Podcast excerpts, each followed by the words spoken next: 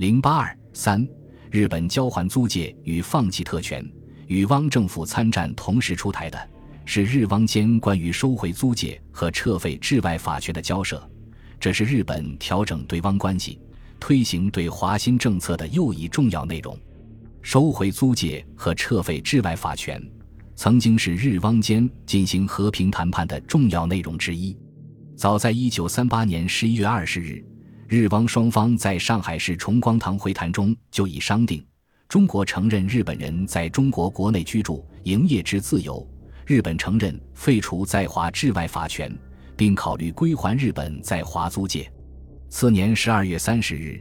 日汪双方为汪政府建立而签署的《日之新关系调整要纲》再次重申，考虑租界及治外法权等之交还。一九四零年十一月三十日。日汪签署的基本关系条约又对此做了类似的规定，然而，这对于日本政府来说，仅是标榜中日亲善的一张空头支票，而汪政府为了给和平运动装潢门面，却抓住这点，一有机会就与日方交涉，要求日本履行诺言，并为此做了多方面的准备。汪政府外交部曾拟定关于收回租界之研究的内部文件。内列租界之概况、租界之地位、过去政府对租界之策略、收回租界之必要、国际之展望、收回之策略等部分，对于收回租界后的政策和措施做了较为详尽的设计和准备。该文件指出，现在国府还都、邦基重殿，国人所仰望于政府者，即为民可乐业、共享和平，以租界之为投机囤积大本营也。非收回不足以解民众倒悬，以租界之为乱党冤首也；非收回不足以根绝乱源，强调必收回租界，乃可解除外人对华种种之非法束缚。此为当今要务张张明矣。主张以欧战扩大，为保持中立，防止冲突，提议收回上海租界，以此推及各专用租界。认为英法美不会对此作出强烈反应。所谓英法美联合行动。不外派舰与增军，在欧战扩大至今日，英法海军已知应付大西洋、地中海及香港、越南之警备尚不足于外交当局之集体表示，亦难阻遏蓬勃之收回运动，指出实为收回租界之最好时机。为此，确定了对内对外的各种具体办法：一、对内准备，一加强上海，特别是维持治安之机构，充实警力。并储备外事警察人才为接收之准备；二、发挥健全之民意，唤起民众对收回租界之决心；二、对外交涉，亦由中央政府发布宣言，申述收回租界为中国之国策，乃合理之要求。各国应明了远东大事及东亚和平之真意，对收回租界应予充分之同情与考虑。二、中央政府调查俄、德、奥三国在华租界及汉口。九江、镇江英国租界交由中国管理后，中国政府对于居留地外侨之措施，以驱除其凭借租界保持在华权益之谬见。三、中央政府以收回租界之意志通告关系各国，并以上海市政府为主体，秉承中央之命，向驻沪代领事团及工部局要求为接管之谈判。四、在必要时可发动租界内为外人职业之华人。使之罢工及封锁租界，使之就范。然而，该方案不仅不可能为当时的英法美诸国所接受，而且也遭到了日方之冷遇。太平洋战争爆发后，日军进占英美等国在华租界，名曰代管，实际上占为己有。直至一九四二年二月十八日，日本占领军当局才在名义上将广州。天津两英国专管租界移交汪政府，但同时又做了种种限制性的规定，如将两租界区域暂定为特别行政区，其行政上之机构及行政之实施应与当地日军最高指挥官密切联络，一切事项应经由特务机关长在租界内接收之英美公馆及其他权益，除在行政实施上有必要移管外，其余仍由日本军管理。租界地治安警备。应受日军警备司令处理，由中日两国军警互相协力担任。日本军为管理所接收之权益及保护监视敌性人，在特别行政区内配置一部分之军队等。如此移交，连日本大东亚乡亲木也承认，在名义上虽然将租界退还中国，但租界内之仓库、房屋及其他值钱物品均将收归我有。于是，在租界内不复残留一丝一缕。这种退还方式，中国民心之离反，待属势所必然。他极力主张重新考虑改弦更张，制定对华新政策，以适应太平洋战局变化之需要。日本推行对华新政策，给汪政府带来了新的机遇。出于催促汪政府提早参战同样的理由，日本政府为了抢在中美、中英新约签署之前，与汪政府签订有关协定。也将原来双方约定的签约时间从一九四三年一月十五日提早至九日。这天，汪政府行政院长汪精卫与日本驻南京大使重光葵在南京签署了关于交还租界及撤废治外法权之协定。主要内容是，日本政府将日本国在中国境内现今所有之专管租界行政权交还汪政府。日本政府承认汪政府尽速收回上海公共租界行政权、厦门鼓浪屿公共租界行政权以及北京公使馆区域行政权。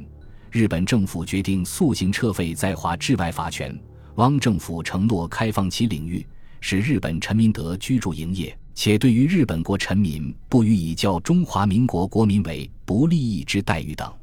在这之前。汪精卫密令在汪政府行政院内设置接收租界撤废治外法权委员会。协定签署的第二天，汪精卫又下密令，将该委员会改组为两个委员会：接收租界委员会，以汪政府外交部长楚民义为主任委员，李胜武、吴颂高、吴凯生、汤良礼、周龙祥、张超、王促豪为委员；撤废治外法权委员会。以汪政府司法行政部长罗君强为主任委员，乔万选、吴颂高、张玉泉、裴复恒、周龙祥、徐维镇、王敏忠为委员。同时，日本方面也设立了以公使库内干城为首的交换租界委员会。日汪双方开始就实施交换租界及撤废治外法权的具体事宜进行交涉。三月九日，由汪方处民意。李胜武、吴颂高、周龙祥和日方窟内干城、中村丰一、田尻爱义、岩泽清宣签署了日本交还在华专管租界实施细则条款及附属谅解事项，规定日本于三月三十日将在杭州、苏州、汉口、沙市、天津、福州、厦门及重庆之日本专管租界行政权实施交还，专管租界内之道路、桥梁、阴沟。沟渠及堤防等诸设施，应无偿移交汪方。汪政府承诺，日本有关于不动产及其他之权利利益，并应借用从来日本方面为实施专管租界行政而雇佣之中国籍巡警，即为管理维持道路、阴沟等而雇佣之中国籍从业员等。同日，日本驻南京大使重光葵照会楚民义，提出日方的希望要求，主要内容有：一。希望汪方承担租界内日本居留民团等为建造公共设施负有的债务。二，希望汪方确认各地租界原条款中以永租、租界、借地等文句所规定的权利，一律改为永租权，其地租避免急剧之变化，暂维持现行之税率。三，希望所有旧租界地域不设立类似过去之特别行政区，而并入所在都市的一般行政组织。四希望日本居留民团代表能与中国当局定期或应需要随时会合举行恳谈，疏通双方意思，增进当地两国亲善关系。五希望能保障侨居租界内之日本臣民之居住、营业及福祉等。名义上是希望要求，实质上是日方指令，汪政府自然只能全部照办。三月三十日，除重庆外，杭州、苏州、汉口、沙市。天津、福州、厦门七地的日本专管租界行政权分别移交汪政府各地方当局接管。三月二十二日，由汪政府外交部长楚民义与日本驻南京大使仲光葵在南京签署《日汪关于日本交还北京公使馆区行政权实施细目条款及附属谅解事项。北平公使馆区是一九零一年后根据辛丑条约设立的，各国以自卫为名实施独占的行政权。该区域范围虽小，却俨如独立国。日汪约定，三月三十日由汪政府实施收回该区行政权。该区域内之道路、桥梁、阴沟、沟渠。障壁等诸设施，应与细地同时无偿移让给汪政府。汪政府承诺按照现状，尊重并确认日本国政府及臣民在公使馆区域所有关于不动产及其他之权利与利益，并应参此取必要之措置等。在日本政府的干预下，与汪政府建有外交关系的意大利政府、法国维奇政府。西班牙政府也效法日本与汪政府签署相关的条约，或发表有关的声明，交还租界或放弃在公共租界享有的权益。三月二十九日，汪政府与意大利政府代表签署了关于收交北京公领事馆区行政权之协定。同日，汪政府外交部长与法国维奇政府驻南京大使馆代表领事萨奔德互换照会。宣布法方放弃北京大使馆区域行政权。西班牙政府驻南京公使麦唐纳也发表声明，决心与日本采取一致行动，撤废治外法权及交还北京公使馆区域行政权。三月三十日上午十时，汪政府接收委员吴凯生在北京主持仪式，接收北京东交民巷公使馆区域行政权。